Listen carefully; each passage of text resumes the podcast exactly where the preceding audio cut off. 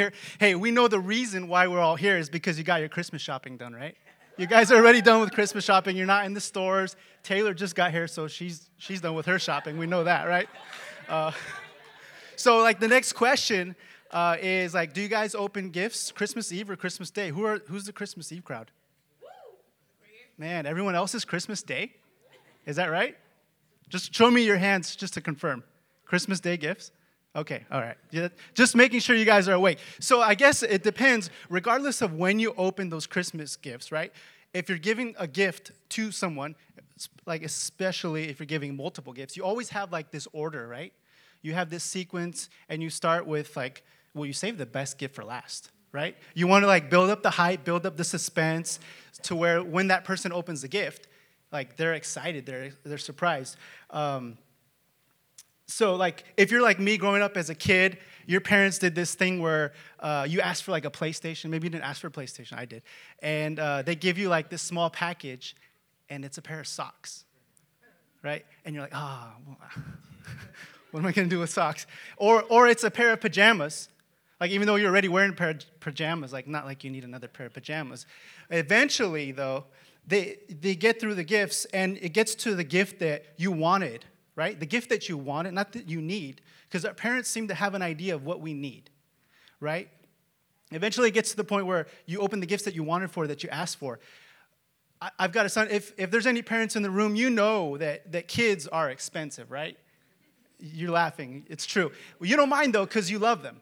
But let me tell you, if I'm honest, if I can package a gift that my son needs, if there's something he needs and I can package it in the form of a gift, I'm going to do that every single time because it's just more gifts that he gets to open, right? So now I'm older though. Now I'm older, and my parents ask me, like, what do you want for Christmas? And I'm like, ah, I don't need anything. Like, if there's something I, I want, I'll buy it. Or if there's something I need, I should already have it. But of course, family loves you, right? So they'll still kind of, they'll still give you those gifts. But now, like, we, we're on the same page in terms of what my expectations are for gifts. Wrong. No, I still get like bed sheets. I get like dish pans. Last year, like the grand gift, you want to know what the grand gift was? Close. It was an emergency roadside kit. Emergency roadside kit. Clearly, my parents still know what I need because I didn't have any of this stuff, and it's stuff that I need. You know? And as a kid, we struggle to understand what the difference is between a want and a, a need, correct? And just to be clear, a desire is still a want. Just if we want to use that word, I desire, it's still a want, right? So, as Sammy was saying, Christmas is about the gift of Jesus, the gift that we need. God knew what we needed, He gave us His Son, right? But I feel like we've kind of come to a point where we, we've, we've looked at gifts with like a, an underwhelming appreciation. You know, if you ever get a gift that, that you're really not looking forward to, like that sweater from your tia, you're like, oh, like, I'm never gonna wear this, right? Sometimes we look at that with like Jesus. It's like, oh yeah, like, yeah, I already have Jesus though. What I really, what I really need is this. What I really need is a relationship right now. Or what I really need is to get into that college. Or I really need that career. Oh, I, I already have Jesus though. You know? And I think we need to change the language in what we need. It's what we want. We continue to go back and say what we want. We clearly, as adults, don't know what we need. And, and something to highlight is if your wants are what you're building, your wants are what are going to take you down. Okay? Uh, for this reason, though, this is why Jesus came to this earth. He came to this earth because he had a heart for humanity. He had a heart for us. Right? John 3:16, probably the most famous verse in the Bible. We, I'm not going to ask you guys to quote it. I'm not going to put you on the spot here. But there's, there's a second verse right after that that's key. So it says, For God so loved the world that he gave his only Son, that whoever believes in him should not perish, meaning die, but have eternal life. For God, usually we stop right there. Let's keep reading though. For God did not send his Son into the world to condemn the world, but in order that the world might be saved through him. Jesus was born in this world ultimately to save us from our sins.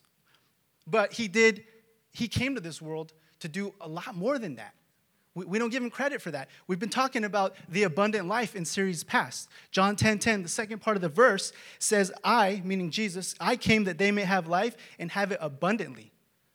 This abundant life, it doesn't start when you die. We think that, it doesn't. And if, if you look at, at the word abundant, we don't really use that word often, but what, what are some other words that are in the same league as abundant?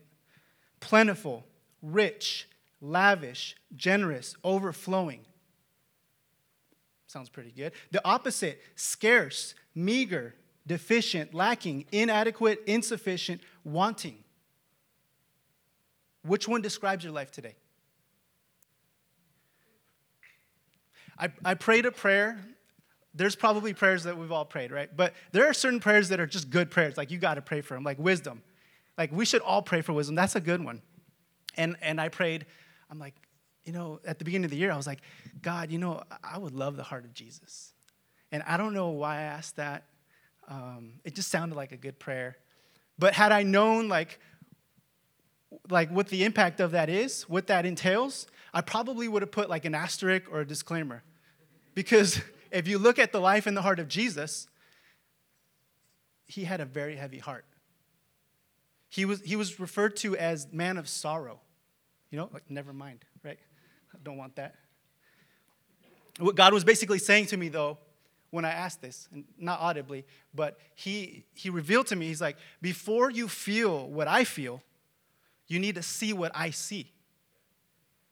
Right? Basically saying, like, James, you have no idea what you're asking for. Like, you, you don't want any of this. But he still, he still kind of continued to work in me through the year and, and reveal a lot of that. And if I'm if I'm real with you, like this year has been a very emotional year for me. It's been a very painful year for me, which is very weird because it's also been an amazing year. An amazing year. But the thing is, not only is there has been pain in my life, but there's been pain and brokenness in the lives of people around me. And there's there's pain and brokenness in the lives of people who I see on the streets every day. Like I can't avoid broken people. And I'm like, man, like where like when did the world just get so jacked up? And I, I remember, I'm like, oh man. No, it's because like this is the way Jesus sees people. He sees them broken. And you know, 2,000 years ago, we might think the world wasn't so bad as it is today, but it was. In the days of Jesus, there were a lot of broken people. We see people with diseases, death, crime, racism, cheating, infidelity, government oppression, poverty, hate, discrimination, abuse, and even legalism. That's a lot of brokenness. That's a lot of problems. And we thought the world was bad today, right? But brokenness is not a result of everything I just read there. Brokenness is not a result of it, it's the root cause of it. All that is because of the brokenness of humanity right? All you got to do is open your eyes to see pain. Like if if you don't see anyone that's that's hurting or going through pain, then you're you're just walking through life blind. To be real, um, Sammy and I were talking uh, this week. Just even the idea that Jesus was born, and then immediately like became a refugee. His life was on the run. He was on the run, and I know, I'm pretty sure like nobody here was running for their life as a child. Pretty sure no one here. But there is somebody on the other side of the world that is. And Jesus came so he might relate to that person as well. Like Jesus came, that's the whole point of him taking on human flesh, is so he could relate to every one of us, so he could feel what we feel. And there's, there's a huge difference between saying, like, I'm sorry for what you're going through versus I know what you're going through. Or I'm sorry for your loss versus I feel the pain of your loss. Or I'm sorry you had to go through that versus I'm going through that with you. Sympathy versus empathy. Sympathy is a feeling of pity or sorrow. Again, I'm sorry. You know, sorries don't really make us feel that well. But empathy is the ability to understand and share the feelings of another. Keyword share, right? And this is the, exactly the heart of Jesus. Jesus feels. The problem is, some of us don't feel, right? The, the problem is, we don't allow, allow ourselves to truly feel. When is the last time you felt? You know, we're too busy numbing ourselves. And when I say numbing ourselves, that doesn't always mean drug, sex, and alcohol. We're on sensory overload. Sometimes we're at the point where we are jamming our schedules so much to where life doesn't even get a chance to catch up to us, right? There's no downtime. And you know what you end up being? An emotional refugee. You're running from your emotions. So they can't catch you. And, and you might be so busy, maybe seeking the approval of, of someone else or others or um, the attention of something that you don't have time to face the music of, of what you actually think of yourself, who you actually are, and why.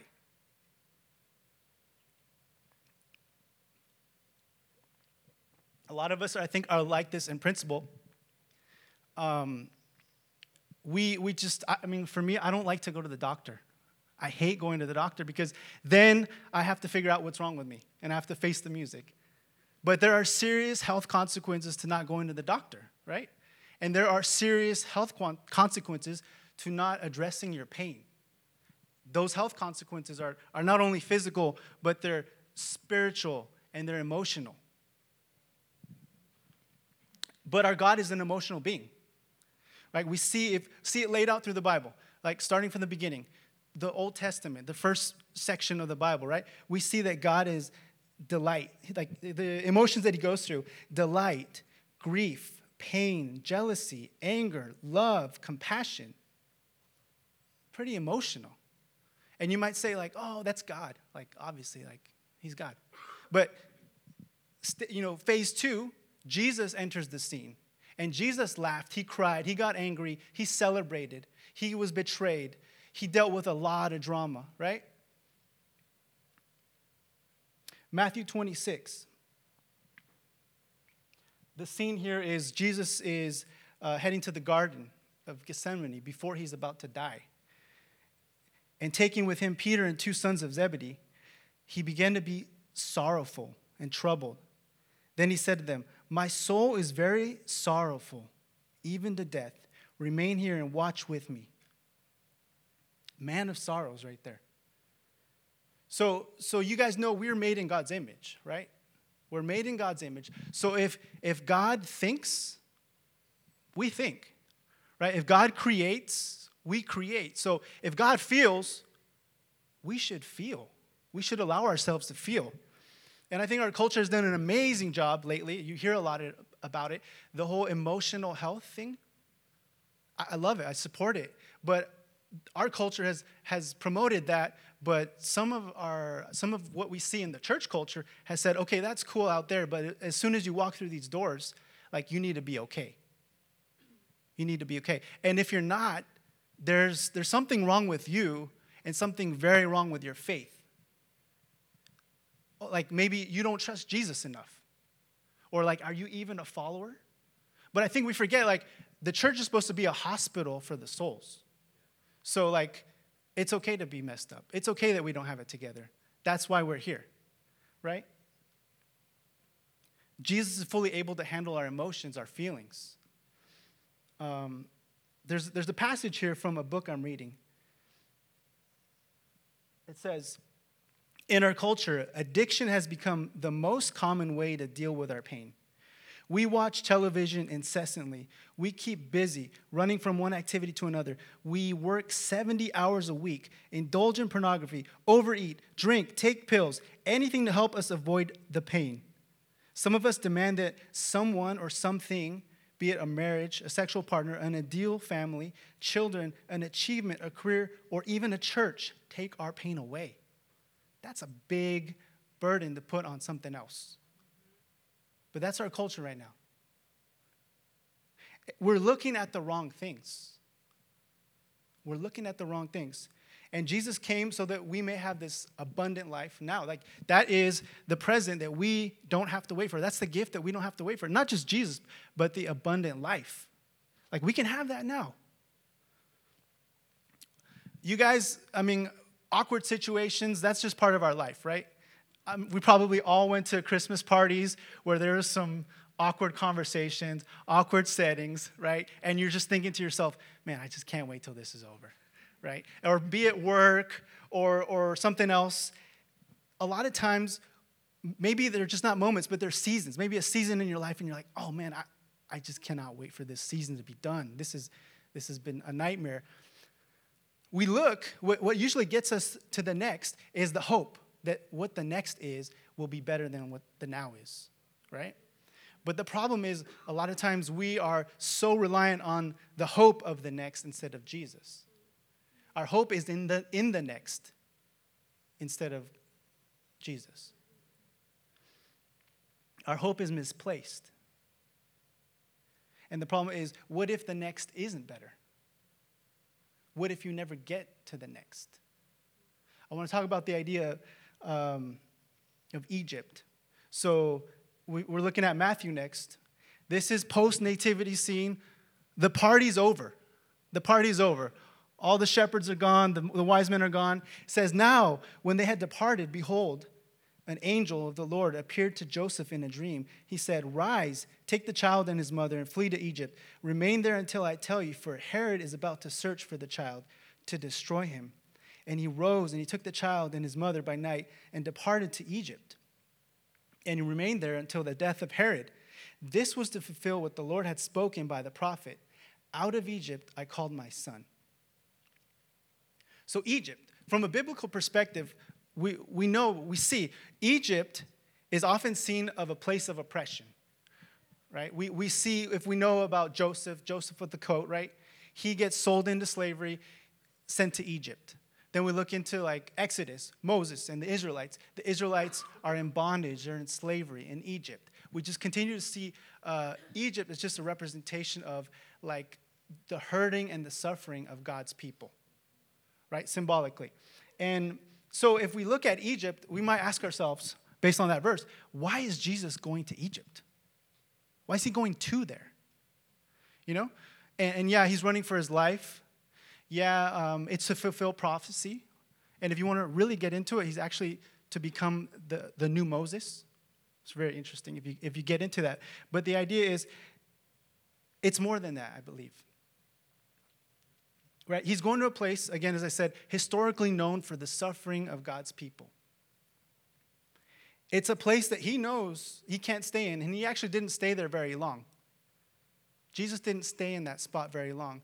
And we know if he was to fulfill his mission, his cause, he had to leave Egypt. He had to leave Egypt. So, some of us, though, maybe are in Egypt. If we were to say Egypt is pain, a painful season. Some of us are in Egypt, and, and we don't have to stay there very long, but others have, of us maybe have been in Egypt for a very long time. Maybe we have become uh, shackled with chains. We're slaves, we're in bondage. We got so used to that. We've got so used to accepting and, and going with the pain and, and covering the pain that we just kind of walk around without realizing it. Those chains are just an accessory. Jesus went to Egypt to show us that he moves towards our pain. Jesus moves towards our pain, not away from our pain. He's willing to confront that, right? The Israelites were in Egypt for 400 years. And you might say, that's a long time. Did they even realize that they were in slavery for that long? Or did it just kind of happen? Did the time just show up and be like, wow, like We've been bondage this long. Like, have you gone through like years, maybe months or years where you're like, man, like, where has the time gone? Why am I still like in bondage to this? Why am I still like held down by this? Right? Pain that you just continue to wrestle with. Or maybe you've just buried it down so so far down that you you don't ha- you don't feel it anymore, but somehow you just can't seem to move on. You can't seem to get out of Egypt. And, and the question might be like, how long do I have to stay in Egypt for? I don't know. I don't know. If you look at Joseph, again, we won't go into the whole story, but Joseph never left Egypt. But that didn't mean he was not faithful to God. He, jo- Joseph was sold into slavery, was a servant in a high ruler's house, then got thrown into prison under false accusations, eventually rose to second in command. He was eventually a free man, but never left Egypt. You know? So Joseph never left Egypt, but God, if we look at his life, God never left Joseph. And if you don't get to leave Egypt, are you still going to be faithful to God? Because God's faithfulness isn't always based on your comfort.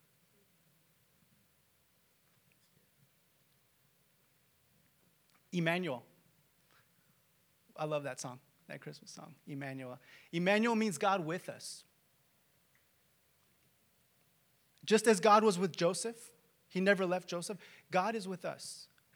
And when Jesus came, he was to be called Emmanuel.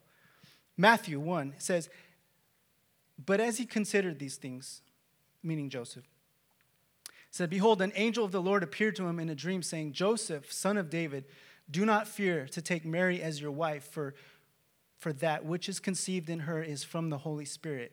She will bear a son, and you shall call his name Jesus, for he will save his people from their sins. All this took place to fulfill what the Lord had spoken by the prophet. Behold, the virgin shall conceive and bear a son, and they shall call his name Emmanuel, meaning God with us. Right? Who, who watches basketball here? I love basketball. I love. I could talk basketball all day. I could probably like speak speak the Bible in basketball terms.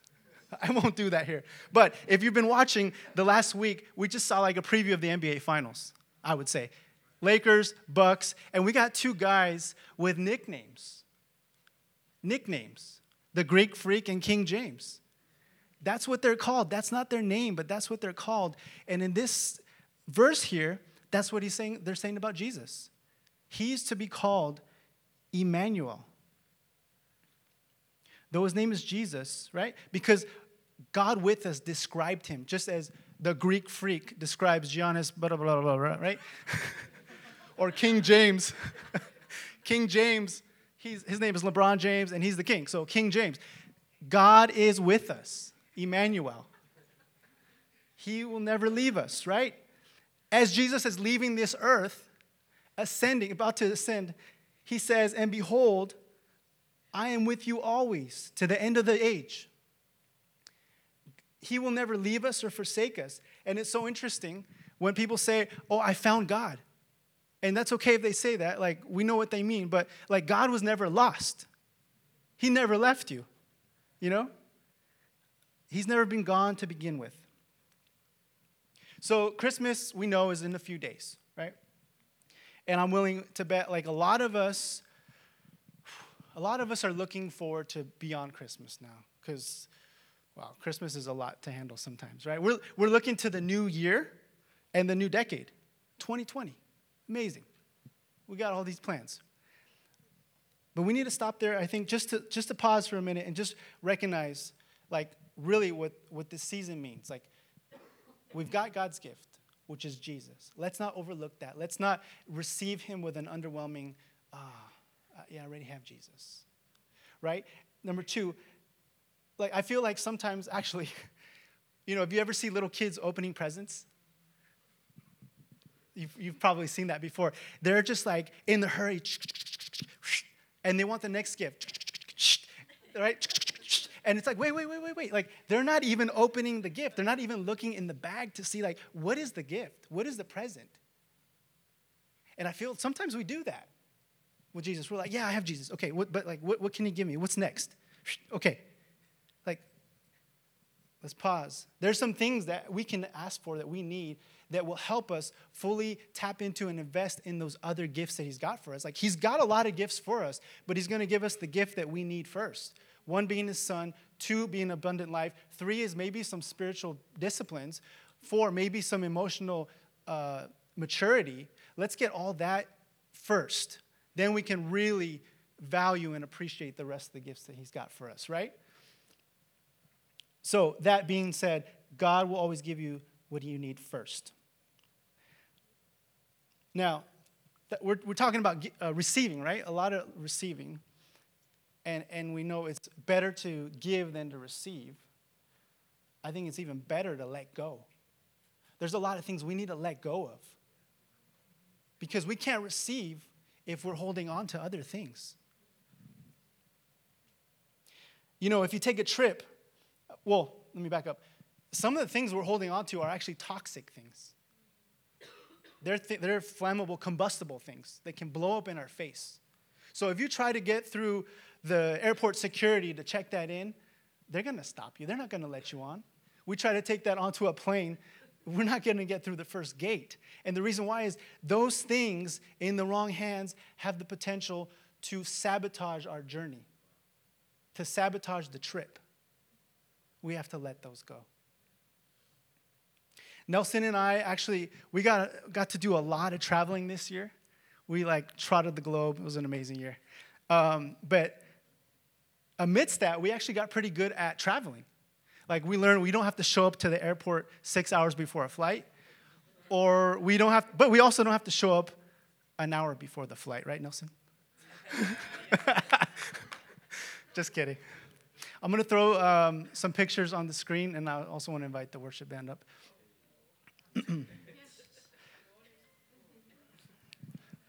What's going on here?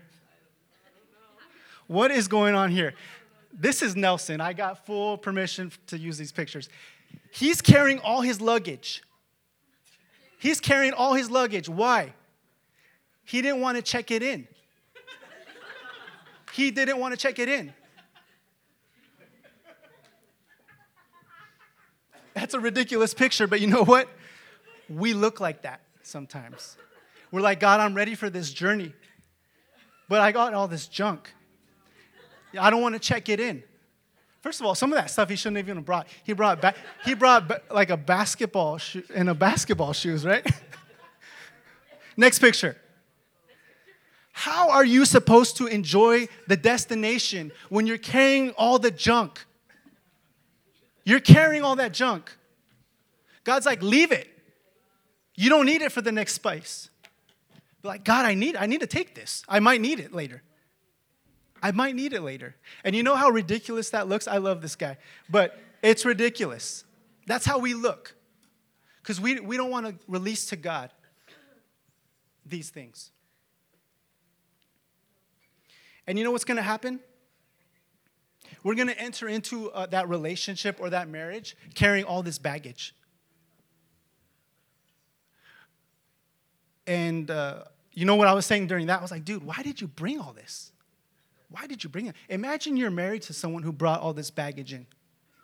Imagine you are friends with someone who brings this baggage everywhere you go. You're going to look at them and not want to be with them. They're going you might be able to wear all that stuff, but after a while it's going to get heavy. It's going to wear on you. You might be able to give it to a friend and have them carry it, but eventually they're going to be like, I don't want this. I don't want I don't want to spend time with you. We, we don't need this stuff. We don't need the baggage, right? We don't need it, and God wants it. He says, Give it to me. Matthew 11 says, Come to me, all who are weary and burdened, for I will give you rest. Take my yoke upon you. Learn from me, for I am gentle and humble in heart, and you will find rest for your souls. My yoke is easy and my burden is light. Come to Jesus. He offers a, an easier, lighter load. And we do that. Some of us do that, but we don't do the second part, which is the next verse. Cast all your anxiety on Him because He cares for you. We come to Jesus still carrying all this stuff. And He's like, Yeah, that, that's great. That's a piece of it. But now give me the rest of your stuff. So, to do that though, like that, that's not just junk, there's pain. There's a lot of pain in people, there's a lot of brokenness. Ultimately, that's, that's what sin does. There's a lot of pain that we need to dig down and, and uncover. And we have stuff inside of us, as I said, that's broken. We can't forever push the override button. We have to get healed because whatever you have inside of you is eventually going to surface if it hasn't already. And it may not be fair. It may have been something done to you, like you had no control over it, it sucked. But we have to give it to God. Because there's an idea of, of sowing and reaping. Whatever seeds have been sown will come to harvest. And some of that harvest isn't pretty. And if you don't deal with it, it will deal with you.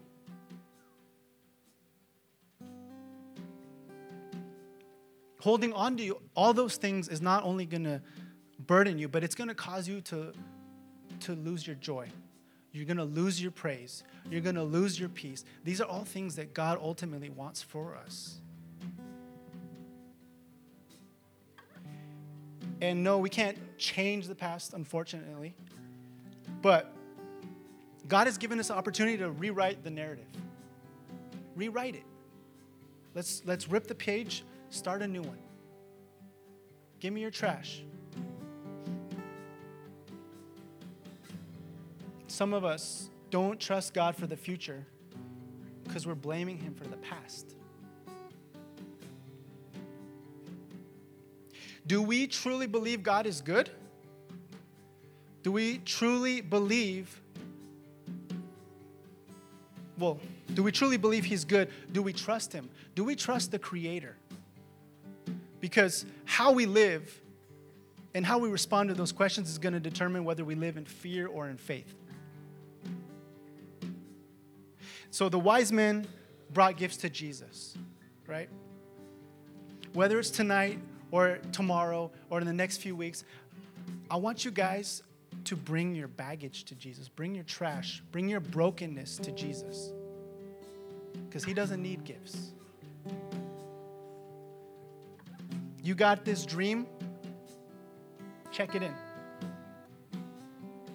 You got a relationship? Just check it in. You got this pain you just can't let go of? Check it in, right? Fears of the future, check it in. And you know what's going to happen? once you arrive to the next destination, God's going to give you what He needs you to have. So some of that stuff you checked in, you may still get it. But, but all that ugliness, that stuff you don't need for the journey, for the destination, you're not going to get it back. You check that in and trust God that He's going to give you back what you need, right?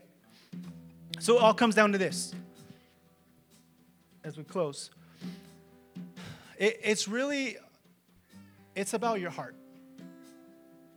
It's about your heart. You got to check your heart.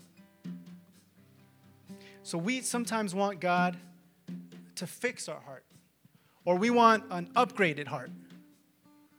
And God's like, no, no, no, no, no, no. Like, I'm going to give you a new heart. I'm going to give you a new heart because the one you've got is broken. And yeah, He could fix it, but like, why, why would you want to drive a, an old beat up car that got fixed when you can drive a new car. When you can drive that new car. When you can have that new heart. When you can have that abundant life. Right? Sometimes God wants to so like sometimes we want God to restore and God says, "Nah, I need you to surrender." So I'm going to close this in prayer.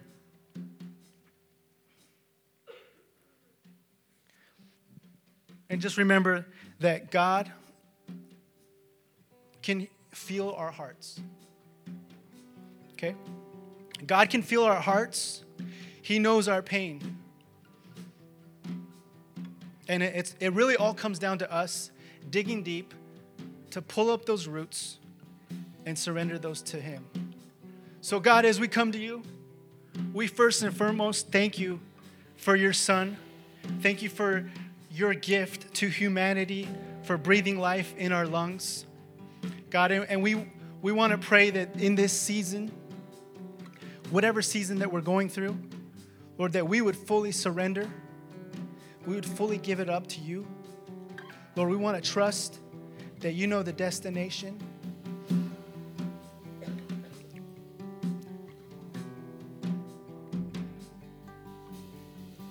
Lord, that you you know our hearts, you know what we need, and you know what we want, God. But we can't do any of that unless we start with you, God. Lord, be the king of our heart. Rule it, heal it, give us a new one. In Jesus' name, amen.